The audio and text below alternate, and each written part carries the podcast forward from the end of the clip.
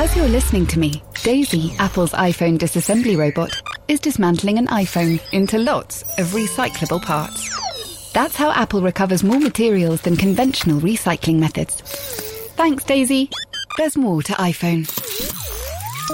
There's never been a faster or easier way to start your weight loss journey than with PlushCare.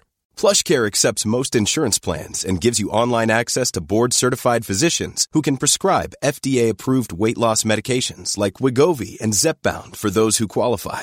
Take charge of your health and speak with a board-certified physician about a weight loss plan that's right for you. Get started today at plushcare.com slash weight loss. That's plushcare.com slash weight loss. plushcare.com slash weight loss.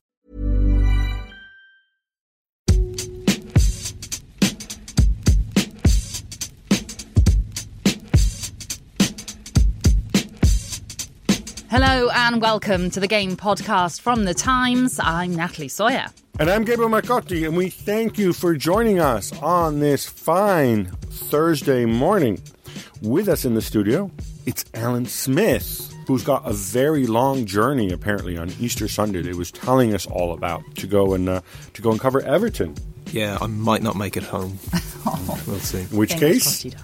Yeah, enjoy this podcast. It might be the very last time Yeah. you hear Alan it's been, Smith. it's been nice.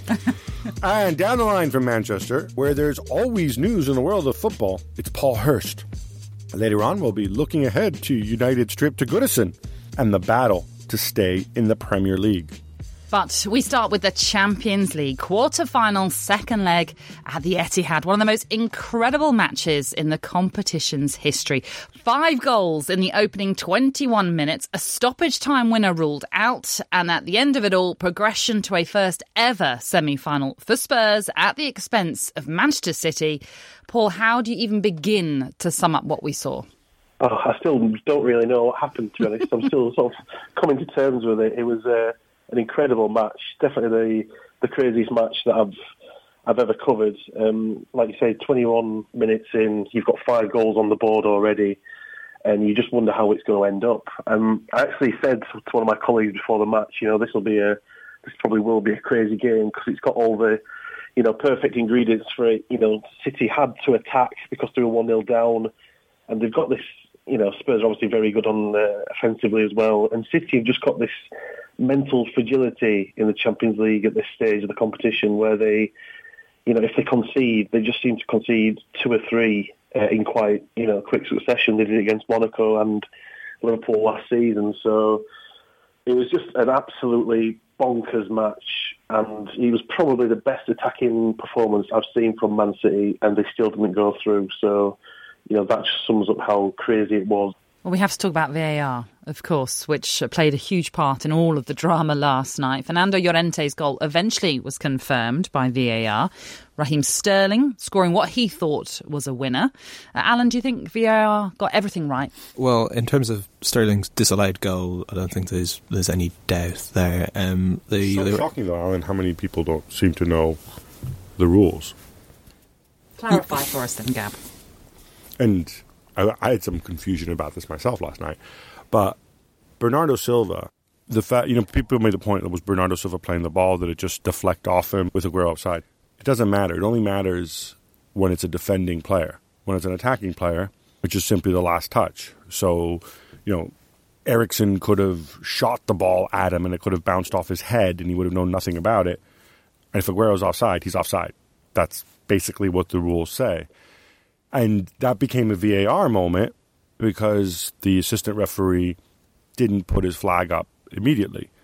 And the reason they don't put their flags up immediately is that if for whatever reason they get it wrong, if there's another touch or whatever, obviously you can't travel back in time and correct that if, if you stop him before he shoots. So that was actually something where they did everything correctly. And people bringing up VAR whatever, you know, beyond, beyond the emotion of Sterling thinking he'd score then he realizes he doesn't, a lot of people have a lot of issues with that whole spontaneity celebration thing, but they did everything correctly on that one. I mean, I don't know if you agree, Alan. Yeah, no, no, I do. Um, and in terms of the spontaneity thing, I, th- I think th- this argument that you know VAR is kind of detracting, you know, drama has been diminished, etc. I I kind of felt watching Hirsty might think differently, but watching on TV, I felt like I was it was intensified even more last night because you had that sort of you know that the TV footage of Pep falling to his knees, and then obviously the eruption from the Spurs fans. So you know this this kind of idea that VAR is kind of taking the emotion out of football is I, I find a complete nonsense because you know if that goal had been allowed, we would probably be discussing you know wild conspiracy theories, uh, referee, blah blah blah. Players and you know managers would have come out last night, kind of you know criticizing the referee. Instead, we've had the correct decision, and ultimately, you know that's for the good of the game. Well, that is the, the Raheem Sterling goal then that was uh, disallowed. What about Llorente's goal?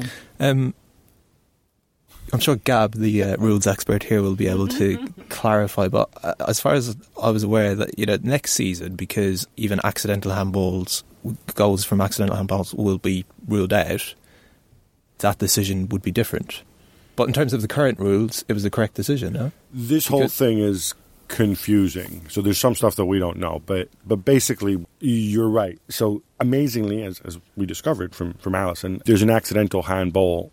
You can score. That that is what the laws of the game say. You basically can score a goal with your hands, and we saw it. Because it's not deliberate. If it's not deliberate, yeah. Now that seems like a flaw, or that seemed like a flaw, and was surprising to a lot of people.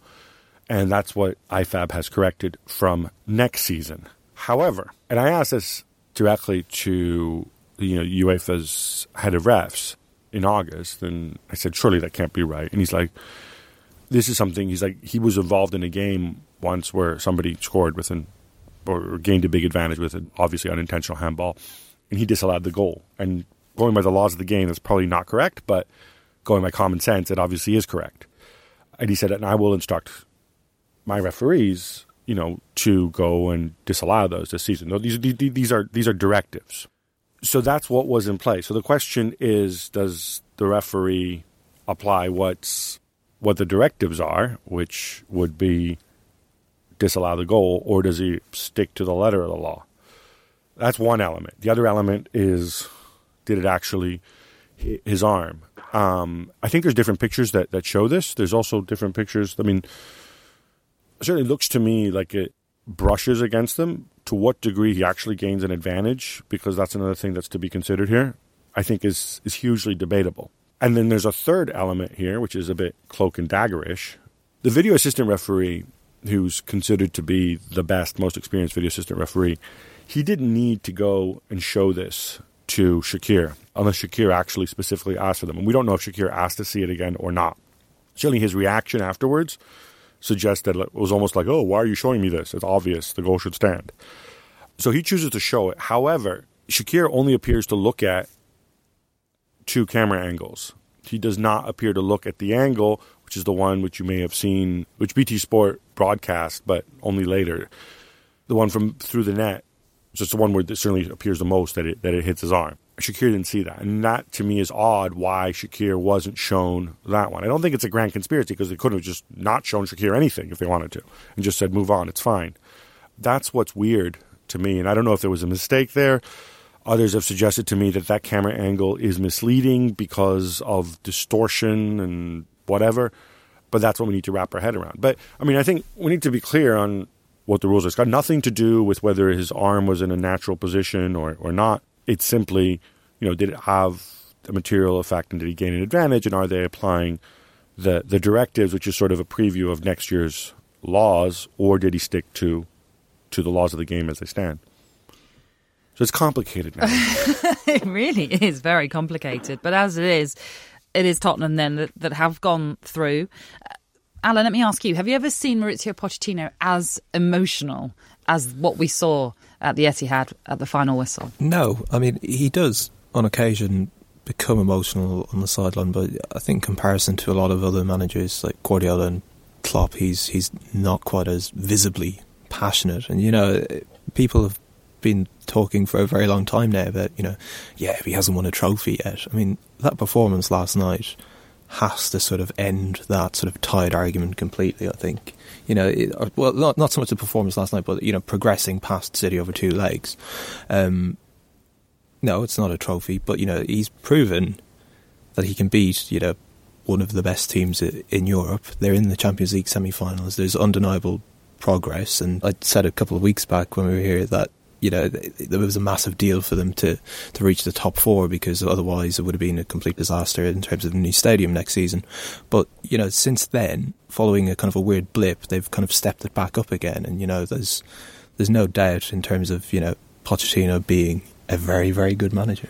Um, but we shouldn't forget as well how injury hit Tottenham are as well. So I mean, Mauricio Pochettino is working wonders with Tottenham right now. I think it's fair to say. But well, Llorente was only on the pitch really because they didn't have a you know a midfield Absolutely. backup because yeah. Uh, obviously Oliver Skipp hasn't you know hasn't played in the Champions League. Has played I think maybe three Premier League games. He couldn't have thrown him into a quarter final second but, leg like that. But but I have to say like that call, that decision to send on Llorente for Sissoko, I thought was remarkable because you know.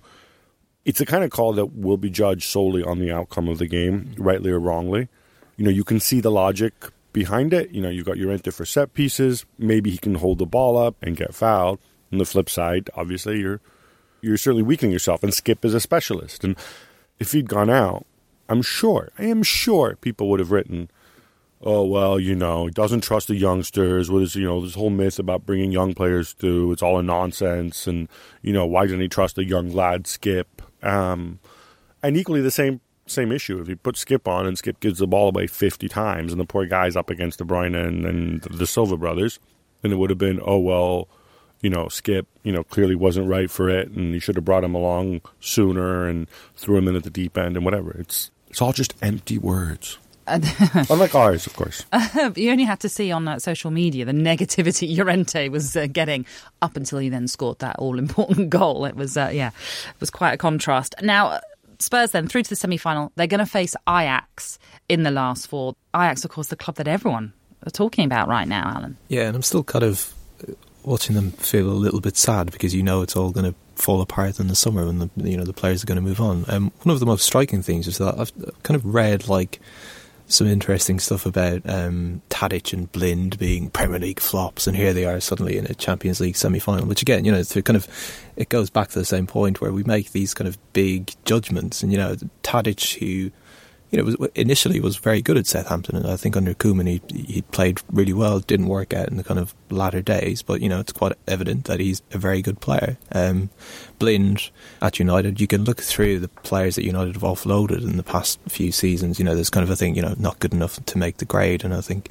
you know Hirsty's written in the paper about the, the United's current squad, and you know how so many of those players aren't really up to scratch. But you know, we we make these big judgments that you know not good enough to play for a you know top four Premier League team, or even in Tadic's case, you know, a mid-table Premier League team, and suddenly they're playing for a team that's beaten two of the biggest teams in Europe in a Champions League semi-final, and you know, it's quite clear that they're not the flops that a lot of people have framed them to be. They just beat them; they outplayed them yeah. too, which which is pretty remarkable. Just as they outplayed Bayern Munich yeah. in the in the group stage. I think that's a really good point. I don't think that Tadic and Blind are necessarily better players than people thought they were. No, but they're not like flops either, which was the sort of this narrative that had been created when they'd. You, you know, I, I agree. They're not they're they're not flops, but I think what it shows though is that is the importance of coaching. I I I think this was the case of Erik Ten Hag outwitting and outcoaching Real Madrid and Juventus because taken as individuals, obviously De Jong is a phenomenal player. Van de Beek is a phenomenal player. De Ligt has got a great future. But, you know, go through the rest of the side, and, you know, David Neres is, is a kid. Ziyech is one of those guys who, if he were in the Premier League, he would be at a mid-table side Seems and like an, he seems like be, an Everton signing or something, isn't he? Yeah, and he'd be criticized for his lack of end product and coming on and dribbling too much or shooting too much or whatever. You know, he's he's a guy who Premier League clubs have looked at for a long time and has got evident issues. You know, Lasse is 32 and is what he is. So their wage bill was one fifth that of Juventus, and I presume like one eighth probably that of Real Madrid. This is down to coaching. This is down to the players, you know, you have some players with tremendous amounts of quality, but what you also have is players who are incredibly intelligent on the day. A manager comes up with the right game plan, sells it to the players, and they go out and play with, with absolutely no fear. I think you have to give a tremendous amount of credit to them in that way. And what this means, Natalie, is that one of the two teams at the Champions League final on June 1st at the Wanda Metropolitano will either be a team that's never been there before or a team that was last there before many of these players, many of its players were even born. It's going to be a very fascinating semi final, that's for sure. But what about Manchester City uh, and uh, the fact that they were on for the quadruple? It's now the treble, as you've alluded to already, Paul. A heartbreaking night for them. Could this affect them in the title race? Well, it's, it's the fact that they've got Spurs on Saturday again makes it even more interesting, doesn't it? The the the, the run in. I mean, it's, it's going to be weighing heavily on their minds what happened last night. But you've got to remember they did, they didn't win the match last night. You know, if, if four three win will do them on Saturday again. Um, it's just the kind of deflation of not getting to the semi-finals that'll that will affect them. Um, you know, it's, it's down to man management. It's down to Guardiola now to lift them, and he's he's got a great track record when it comes to you know dealing with players individually. He knows what they want. You know how they will react to to results like this. Um, so yeah, he's well, he's got no choice really. He's got he's got to pick them up, otherwise they're not going to win the league. I mean, you look at Liverpool now, and you'd think that you know they are going to win every match that they've got left. So City, City have to do the same. They have to have to beat Spurs on Saturday, have to beat United um, in midweek next week. You know, there's no choice really. They've got to win all the games to uh, to win the league. So yeah, they'll have to have to pick themselves up quickly.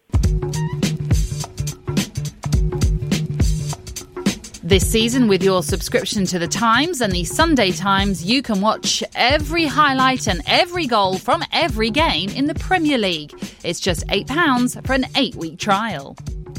Every Thursday at thetimes.co.uk, our very own Bill Edgar provides 11 trivia teasers for you, and here is one for you on this podcast. Which player has scored 12 Premier League goals this season but is yet to be caught offside? Hmm. Stick around to the end of the podcast to find out the answer. It was a miserable week for the Manchester clubs in the Champions League as United were dispatched 3 0 by Barcelona, 4 0 on aggregate. Uh, Paul, you went out to Barcelona this week, but also to the Barca Youth Academy. Are they on their way back, Barcelona, from what you've seen? Um, yeah, in terms of the yeah, in terms of the first team, obviously it was a, a complete drubbing of Manchester United. There were you know, United just fell to pieces. Ash, Ashley Young, um, for some reason, maybe it was a homage to, to Johan Cruyff, I don't know, but he, he tried to, uh, Cruyff turn 20 yards from his own goal and, and, and let Messi in, uh, and United kind of folded after that. But in terms of the, the, the youth setup, um, La Masia, yeah, I went on a tour around there last week, and it's just an incredible place, uh, a fascinating place you know, state of the art kind of technology and really impressive young people, young players, confident players, mature players, and incredibly skillful and talented players. So, you know, they, have had a lot of criticism recently about not producing as many stars for the first team as they did for Pep's team, etc. But um, they, have got three or four good young players coming through that they, they think will make it. Um, and they've recently gone into the first team as well, or first team squad. So they're confident that they their conveyor belt still um, still producing the you know the, the kind of best young players around.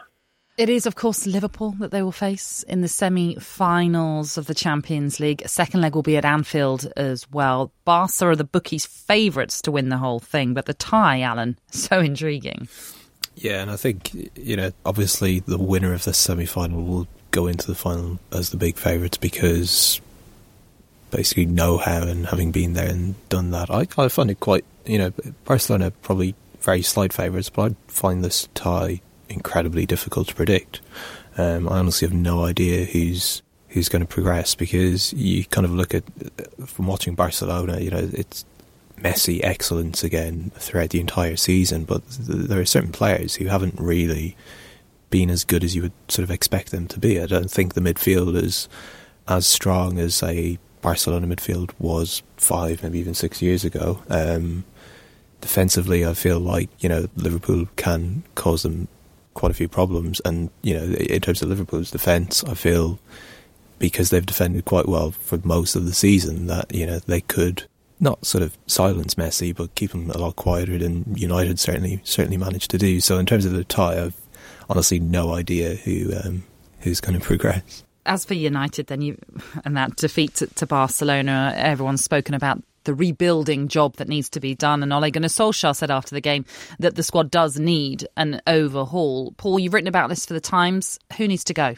Oh, quite a few of them. I mean, they, they, they are really. You look at that squad, and I just think, who are the players who are really top draw, top class silverware winning players? You probably Rashford, Martial, Pogba, De Gea, you know, Shaw, maybe maybe Lingard at a, at a push. But you know, the the rest is pretty. Um, you know, it's pretty pretty weak, kind of meek existence really for a meek group of players. Uh, you know, would you hang your hat on Chris Smalling if you were going for a title? Would you do the same with Phil Jones? Um, I just think they need, it, does need, you know, six, seven players to leave. It needs a, you know, a proper revamp and a similar number coming in. Um, but obviously, the danger is if they get this wrong again, then you know it could be another four or five years before they're even getting anywhere near challenging for the title. So you look at players like Valencia; he's going to go at the end of the season. Herrera's is leaving for PSG. Looks like Mata is heading out as well. Darmian, they'll try and sell him. Rojo as well. The other guy I want to ask you about because he is a saleable asset and he has a contract issue as well is David De Gea because I guess they've exercised the option on his contract, but they have to extend him now, right?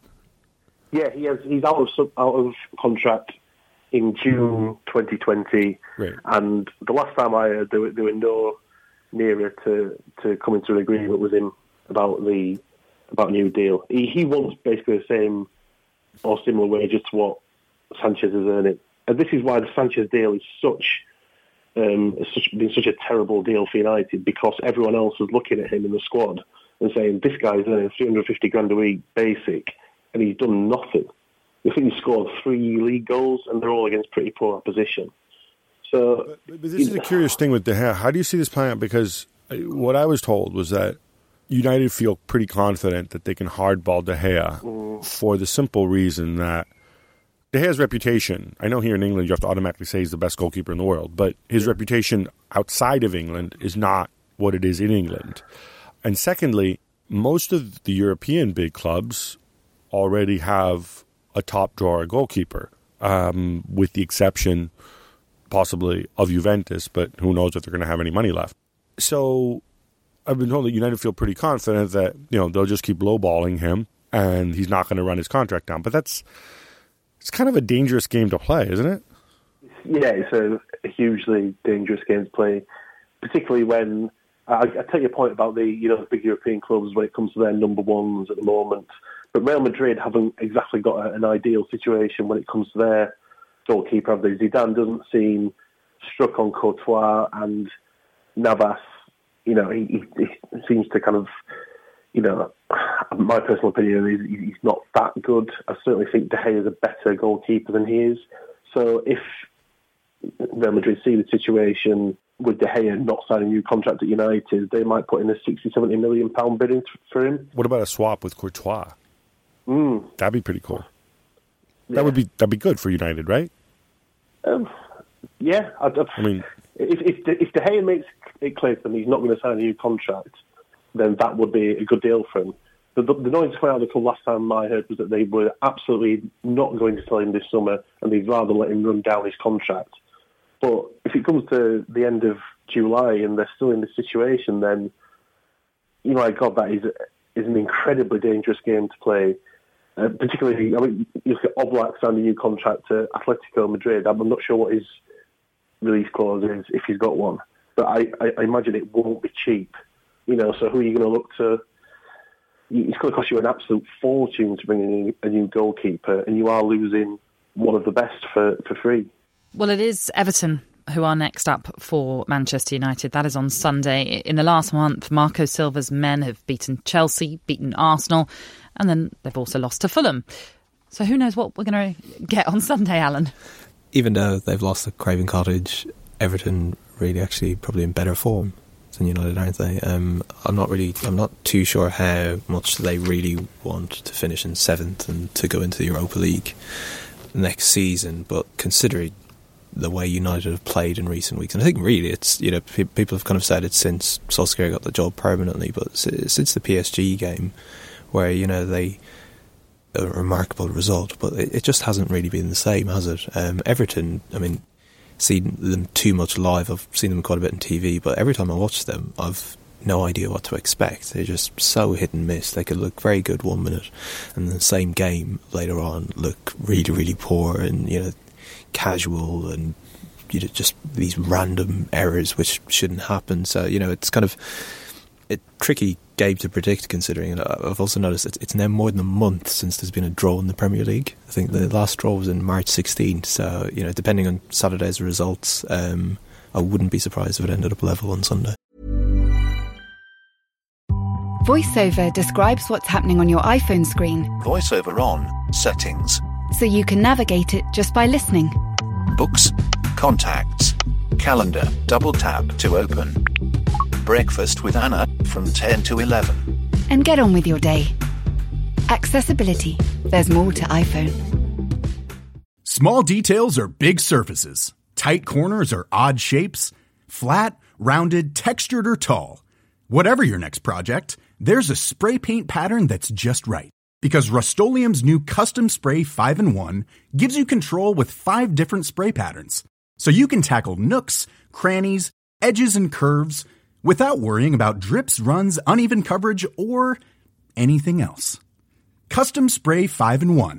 Only from Rust Hey, I'm Ryan Reynolds. At Mint Mobile, we like to do the opposite of what Big Wireless does. They charge you a lot we charge you a little. So naturally, when they announced they'd be raising their prices due to inflation, we decided to deflate our prices due to not hating you. That's right. We're cutting the price of Mint Unlimited from $30 a month to just $15 a month. Give it a try at mintmobile.com slash switch. $45 upfront for three months plus taxes and fees. Promote for new customers for limited time. Unlimited more than 40 gigabytes per month. Slows. Full terms at mintmobile.com.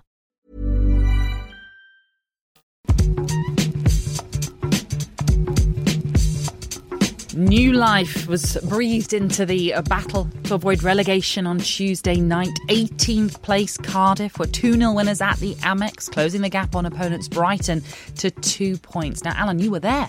Do Cardiff look more likely to stay up now? Um, more likely because the gap has been trimmed by three points. I don't think they will stay up just because it was more down to Brighton being really, really bad than Cardiff being, you know, performing exceptionally. Um, Nathaniel Mendez-Laing scored a really, really good goal for for Cardiff's first, and the second was just kind of just came from a set piece, and Brighton really just not defending very well. Both have very, very difficult run-ins. Um, Brighton need to go to Wolves, Spurs, Arsenal, and also play at home to City on the final day. And if the title race is still alive, you don't really give them um, a chance there. Sorry. But do this. How many points are they getting from these five fixtures?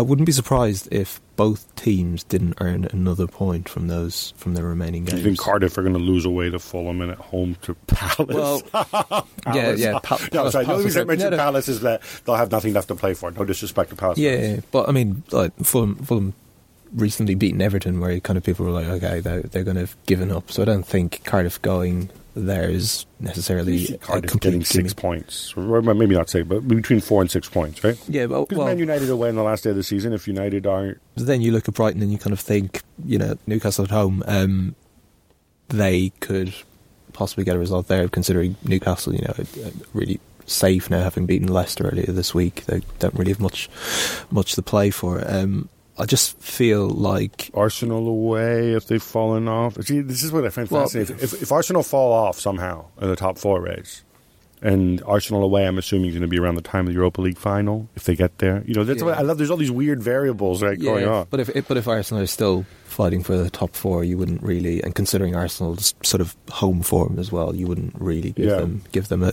a chance there. I just felt like you know, Brighton are in this really, really bad place. It's five games in all competitions since they've scored. Um, you know, they, we're kind of saying at the beginning of the season that, you know, they're so reliant on Glenn Murray. And it was fine because he was scoring. And I think he scored, he scored something like nine goals before sort of like early December. And he's got three goals since then. He's had, he's missed a, a number of games as well. But Brighton have sort of, you know, had spent relatively a decent amount of money in the summer to try and bring help in for him, and none of those signings have really worked. Um, you know, you shouldn't ask a question to which you don't know the answer. I don't know the answer, so Let's I'm gonna I'm question. gonna look it up online. But no, you mentioned they were heavily reliant on Glenn Murray. I thought last season they were heavily reliant on Pascal Gross. Yeah. What's up with him?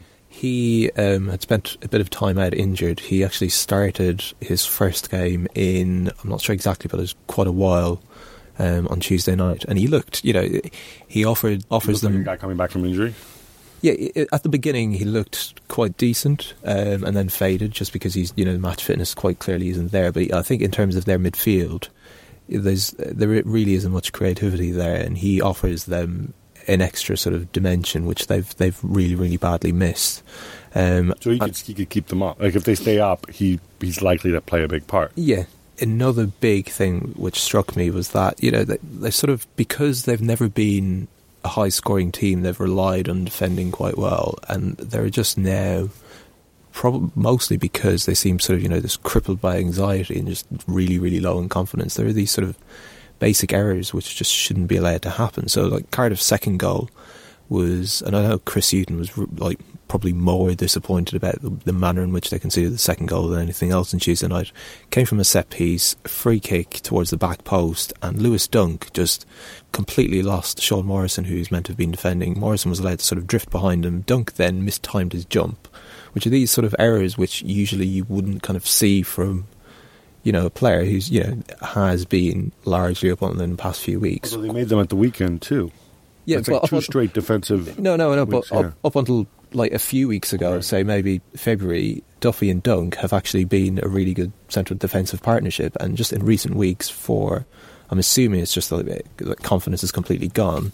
These sort of weird errors have, have crept in, and it just you know it looks it looks quite bleak. Um, and I just think they will survive because I don't see Cardiff, you know, actually getting too many more results, despite having to play Fulham. Pascal Gross was out for just uh, under two months, just so you know. Um, uh, and that's when Brighton kept losing. you could probably I mean, I, I tie got, it in, yes. he wasn't as good, I think, this year as he was last year, in pre-injury. But I just thought last year he was such a he was such a difference maker and, and one of the best attacking midfielders in, in the Premier League. Um, as it is, then Brighton lost. You were there, Alan. Um, do you sense the mood there and, and the fear that perhaps Brighton fans have and the pressure that is now under Chris Hughton? Yeah, and I think it's sort of. I looked at the the watch. I think there were six minutes gone, and Dale Stephens had sort of played a really poor pass and had given the ball away. And at the Amex, um, the press box is kind of it- it's behind the dugouts, and you're quite close to the fans depending on where you're sitting. So I was sitting on right right on the edge of the press box, and there was a supporter immediately to my right who just rose in fury and started screaming at Hughton for Stephens to be taken off that anxiety just translates onto the pitch. Um, it, it was quite difficult to figure out because there were moments where you know the entire ground just seemed to collectively groan if they gave the ball away or if someone mistimed a run. And then, of course, like within five minutes of the second half, conceded a second, and you know the entire ground just kind of you could kind of sense the deflation immediately, and there were people leaving after 50 minutes. So I think you know it's difficult. If, if you're a Brighton fan, you're going to be sort of frustrated by how poorly they're playing and the sort of the lack of a sort of plan B, lack of creativity, defensive errors, etc. But at the same time, that sort of pressure, from a player's point of view, I'm assuming, you know, isn't exactly helpful if you're going to be having, you know, fans shouting for you to be taken off after six minutes for giving the ball away. Hi there, and welcome to The Sweeper, which is the Times' fantasy football tip service. I'm Charlie Scott, without Paddy One Bear, which is very sad. He's having a week off. So we're into game week 35. It's a pretty juicy looking double game week in fantasy Premier League land. The pick of the bunch, I would say, certainly from a differential perspective, are Watford and Southampton. Watford play Huddersfield and Southampton. A lot of their players, despite picking up plenty of points this season, are not owned by many many managers. People like Gerard Deulofeu, who's a bit of a fitness stout, Abdoulaye Doucouré, Kiko Femenia, the centre back, and Andre Gray up front, who should be in line to start with Troy Deeney suspended after being sent off against Arsenal last week. There's plenty of value to be had from Watford their second match, Southampton, I mentioned, Southampton have also got plenty of players who have very low ownership. Maya Yoshida is one I've picked out, the centre back. He started the past six matches and only cost 4.1 million. Their games against Newcastle and Watford. Nathan Redmond is in fine form. He uh, picked up loads of points last time out, and Danny Ings is back, which is always a enticing prospect because he has shown his quality in the past few years. City play Spurs in the first match of the game week on Saturday afternoon, and I think we might see City hit back after being knocked out of the Champions League by Mauricio Pochettino's side. Kevin De Bruyne was particularly brilliant in the second leg of their quarter final and has been in great form in the Premier League. The only doubt over him during the double game week is whether he'll play both games. They play Spurs on Saturday and then United midweek. Liverpool are an interesting option because they're not playing twice, but they have a great game away to Cardiff. Mohamed Salah looks pretty much back to his best, and they've got a brilliant run to end the season, so I think he's certainly a captaincy option. The best other double game weeks players you should be looking to have in uh, from Wolves, they've got Brighton and Arsenal. Arsenal themselves play Palace and Wolves, and uh, Spurs as well, who play City on Saturday and then Brighton next week. Eriksen in particular has uh, 26 points in his past three game weeks, so he's worth considering. For more hints and tips, tips, then sign up for the weekly email at thesweeper.co.uk forward slash fantasy football or join our Facebook group by searching for the sweeper on Facebook and you can chuck your teams in there, any questions you might have for Paddy or I, and we'll get back to you with some advice.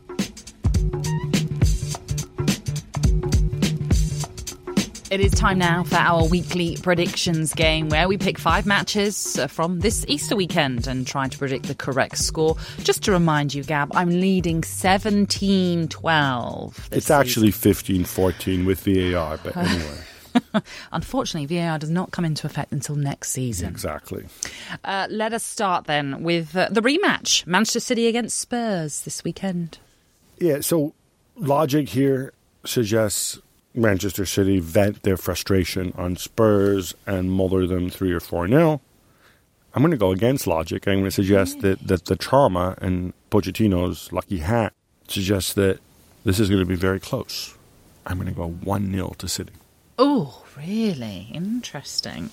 Uh, well, I am going down the the route of the emotional exertions of the game at the Etihad in midweek in the Champions League will be too much for Tottenham to to be able to recreate at the Etihad again. So I think with Manchester City having to concentrate now on the Premier League title race, I'm going for them to win and to win by three goals to one. All right. Moving on to Goodison, a game that Alan's going to be at. Everton against Manchester United. Jordan Pickford taking on his future team after Neil Warnock takes over from Solskjaer in October and decides that they need more English players. Wow, Neil Warnock at Manchester United. Can you imagine? Wow, that'll be something. Um, oh, this I find this one very difficult to call. I'm actually going to go for a draw in this one. I think this is going to end up one-one. Yeah, I'm with you on that. I just um, see more goals, so I'm going to say two-two between Everton and United. I did wrestle with two-two, but okay, fine to the game then at uh, Cardiff, where it's Liverpool who are the visitors. Liverpool will want to uh, reclaim top spot should Manchester City beat Spurs on the Saturday. I mean, despite the victory over Brighton in midweek, which may have given Cardiff some hope in their relegation fight, I can't really see them getting anything out of this. 3 0 Liverpool win. Yeah, I'm actually going to go the other way. I, I, I could see, you know, like at some point, they're both incredible pace. And what we do know is that teams that are facing a drop can get nasty and edgy, and mm-hmm. something can happen. I think Cardiff. Let me go out on a limb, basically because I need to go out on a limb yes. to win because Charlie stacked everything against me. so I'm going to go for a longer shot, and I'm going to say um, Cardiff won, Liverpool won. Ooh, he's going down the conspiracy theory, Charlie. Let's move into the EFL and League One. Accrington Stanley. Who are they? Very good. Hosting Luton. Both of these teams promoted from League Two last season. It's fair to say Luton are the team that are faring the better this time around. If you say that, I'll need to believe you, and I will assume that Luton are, are doing rather well. Should start making stuff up just to steer you. But, you know, that milk ad was a big formative part of my childhood. So um, I'm going to say Accrington, Stanley one, Luton one. And because the other thing that I've learned, and we were both tricked by this after that stupid Sunderland result last week, mm-hmm. is not to trust the table in League One. I think it's entirely made up. I think people just put down numbers and they don't make any sense. Because how could Sunderland, who are supposed to be good, concede five goals at home to freaking Coventry, who are about to we, we be wound up? It makes no sense. Accrington have won only two of their last 11 games. They actually did win their last one, so they come into this with a little bit of confidence. They are only four points clear of the relegation zone. So they need the though, points. So they do need the points. Luton lost for the first time in League One since mid October when they lost to Charlton last weekend. The wheels are coming off. Mm, You could say that, but I still expect them to get back to winning ways. So I'm going for a 2 1 Luton win. And finally, Paris Saint Germain against Monaco. Now, you may be wondering, uh, listeners who don't pay a lot of attention, why do they have Paris Saint Germain in here when surely they wrapped up the league a long time ago? I know. Uh, they should have, but they didn't because, of course, last weekend they were beaten 5 1 by Lille. Midweek, they're, they're playing Nantes. They figure, hey, no fuss, no muss, you know, what or not. And they lost 3 1. They still only need a point um, at this stage to win it. The interesting thing is, everybody is injured or suspended. The lineup that, that he played, you look at the squad from midweek, there's going to be names in there that well, I don't even think even Thomas Tuchel knew who these people were at the start of the season. And Monaco, I think their results have improved. They will stay up, but so tempted. Wouldn't it be awesome if they screwed this one up and they had to wait another week, Another week. for the big celebration? Well, isn't this the fourth time that they're going to try and attempt to win it because they drew before those two defeats as well? Yeah. So I'm going to go for the draw here. and you're going to go on a limb again. I'm going to say PSG 1, Monaco 1. Yes. Well, you've made some interesting points there. I just think it's probably now is the time that PSG will be crowned champions. I think it'll be a difficult game. 2 1 win for PSG. All right, which means they become champions. Indeed. Quelle surprise.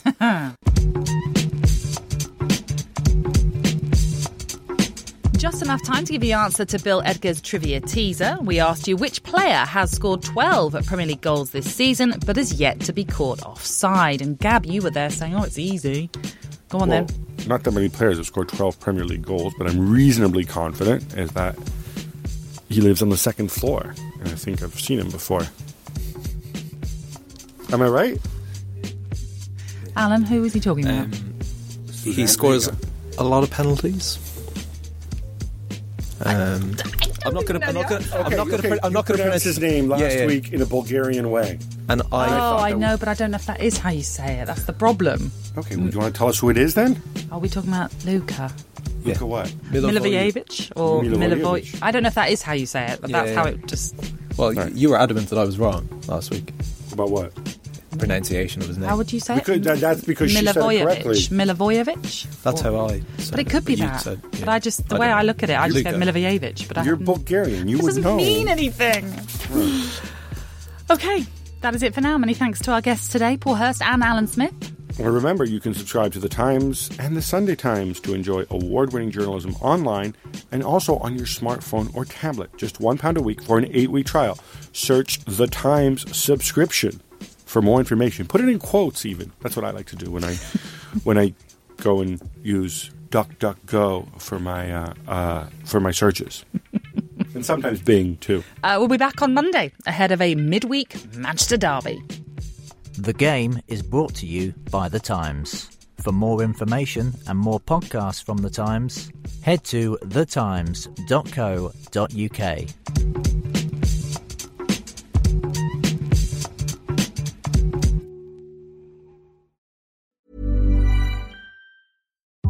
VoiceOver describes what's happening on your iPhone screen Voiceover on. Settings. so you can navigate it just by listening. Books. Contacts. Calendar. Double tap to open. Breakfast with Anna from 10 to 11. And get on with your day. Accessibility. There's more to iPhone. Small details are big surfaces. Tight corners are odd shapes. Flat, rounded, textured, or tall. Whatever your next project, there's a spray paint pattern that's just right. Because Rust new Custom Spray 5 in 1 gives you control with five different spray patterns. So you can tackle nooks, crannies, edges, and curves without worrying about drips, runs, uneven coverage, or anything else. Custom Spray 5 in 1. Only from Rust